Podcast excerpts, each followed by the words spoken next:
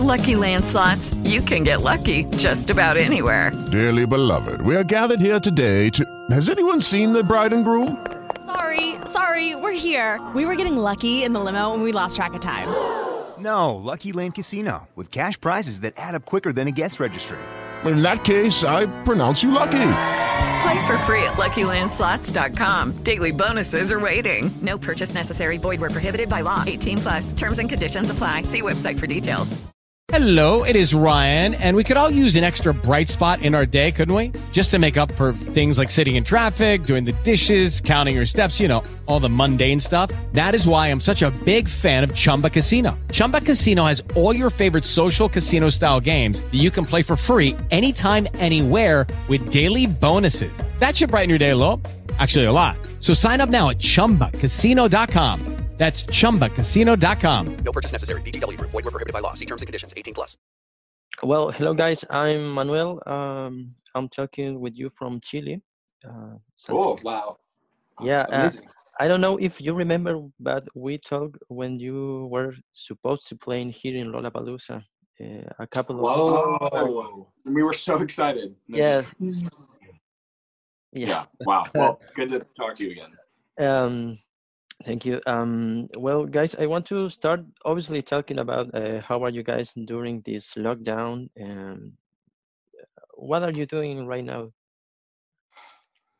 Thankfully, we're good. We're all healthy. We've um, all remained COVID free this whole time. Um, I think, uh, uh, and right now we're good. We're after the after this, we're going to be demoing and writing more for our um, eventual next album, um, and which is exciting. But yeah, I mean, we, we've been good. Like, I, it's obviously COVID is a tragedy that I hope we we take care of quickly on a worldwide scale. Um, but it's interesting, like it's it's it's sort of opened up a lot of doors for us in the sense that like we were going to be touring all year and that's all it was going to be, and then now like a song of ours has caught on. We've made a bunch of songs we're really proud of, and we I'm just happy that we we we took the opportunity to make sure we weren't just sitting on our asses and we actually made it like productive and and and did some things that we're proud of and like i feel like now is the right time to be putting out some new music and we have stuff ready to go which feels really uh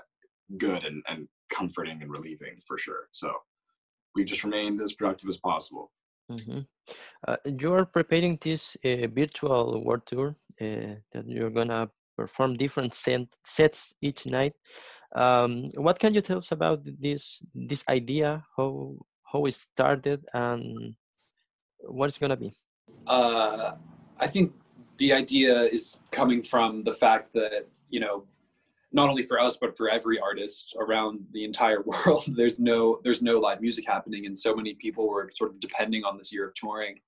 Um, so I think that's where the idea came from, and also like during lockdown times, uh, so many people were doing like, oh, I'm gonna go live on my Instagram today and like play in my bedroom or i'm gonna you know do this from my bedroom or from my backyard or whatever. So um, we were like you know what if we sort of brought in a film crew and actually went to a venue and tried to make this virtual show actually feel like um, a wallow show because you know obviously we were supposed to go to chile and so many other places around the world where people have never seen us so um, giving people an opportunity to like like 99% experience a show was um, something that I think we were going for. Um, and they're all they're all different just because uh, we wanted them to feel special and unique and be worth people's time. Um, and uh, yeah, I'm I'm excited to see people's reactions because I we we're getting like footage, um, and it all looks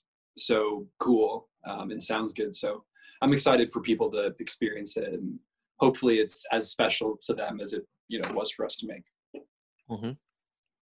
Um, considering all these uh, distant shows that are happening right now, uh, would you consider to make a concert with people?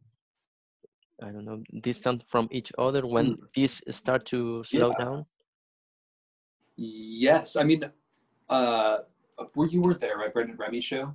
No, no, you weren't there. It was just, but yeah, we we have a friend named Remy who uh, a few when was that like two months ago it was a while ago now but she did a uh, a drive-in concert Mhm. so it was like everyone was like in their cars and like you know it was like in this like outdoor like parking lot and it was like her and her band on the stage all the cars parked apart and like uh, a screen so you could see but it was surprisingly like so much fun and so cool and like everyone like instead of having people like cheer or sing back at you she like involved the cars and everyone was like honking their horns and like flashing lights yeah It was fun. but like it, it was really cool and like you know like i had like my air conditioning on in my car and it was like It really really comfortable good. it sounded good um so i would i think all of us would love to do a show where there's an actual audience in some capacity as long as it remains safe because i've seen a lot of artists like i saw something where like the Chainsmokers or something did some concert and people were just like smashed up against a barricade and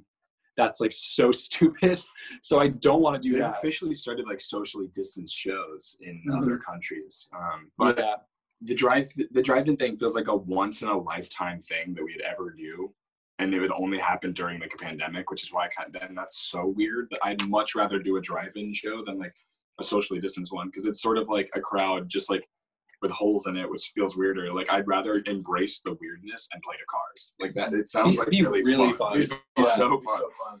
that we want to we want to do that Okay, um, guys, I want to jump back to uh, Nothing Happens, your first album. Um, what can you tell us about the creative process behind this this record?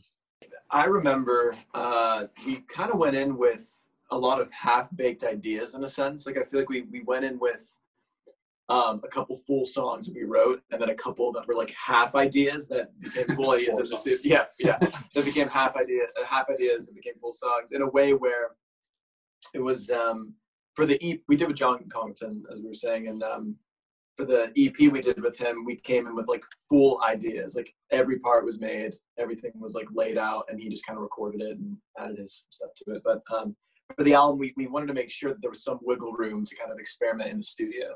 So I remember doing that. And I remember a lot of like some of my favorite parts of the album were born out of the moment being in the studio, like having a, a part not being written specifically to go in with John and see what we come up with.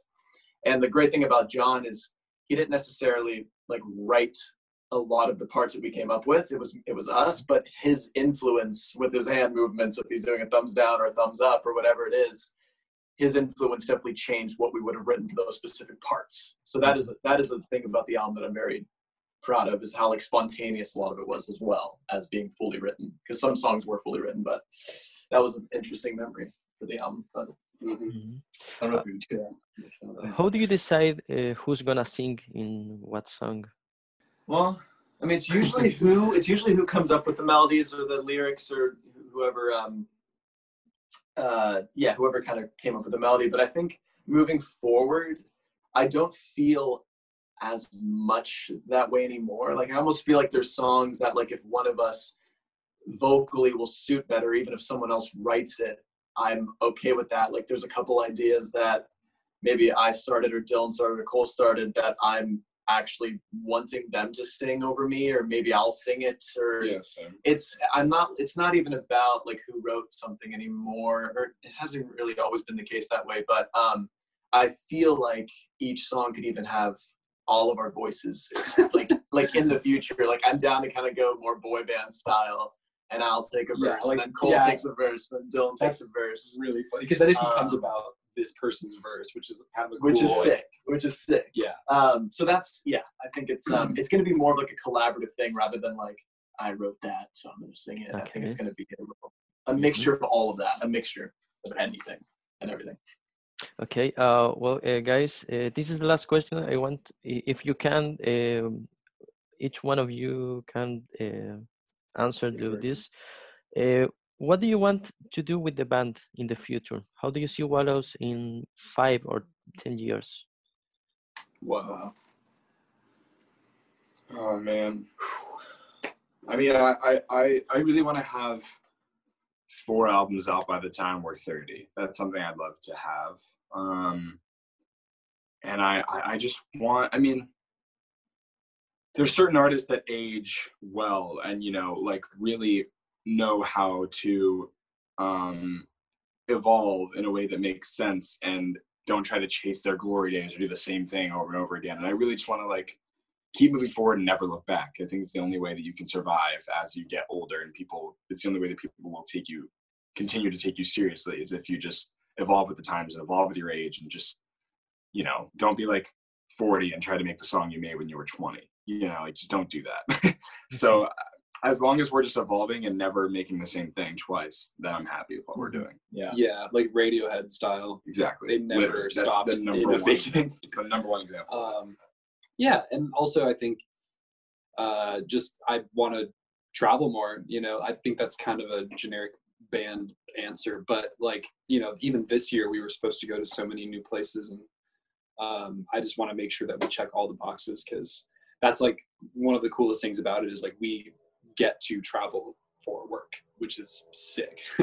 And I guess my answer would be just having a collection of work that I can flip, just like look at one day, just like see all the stuff we've made and see all the different eras and all the different chapters and like a part of yourself from that time is in the work. I think it, it it's almost feels like a picture book. I think that's my main goal when I'm like 70. I could be like, damn, there it is. Like that's what we did.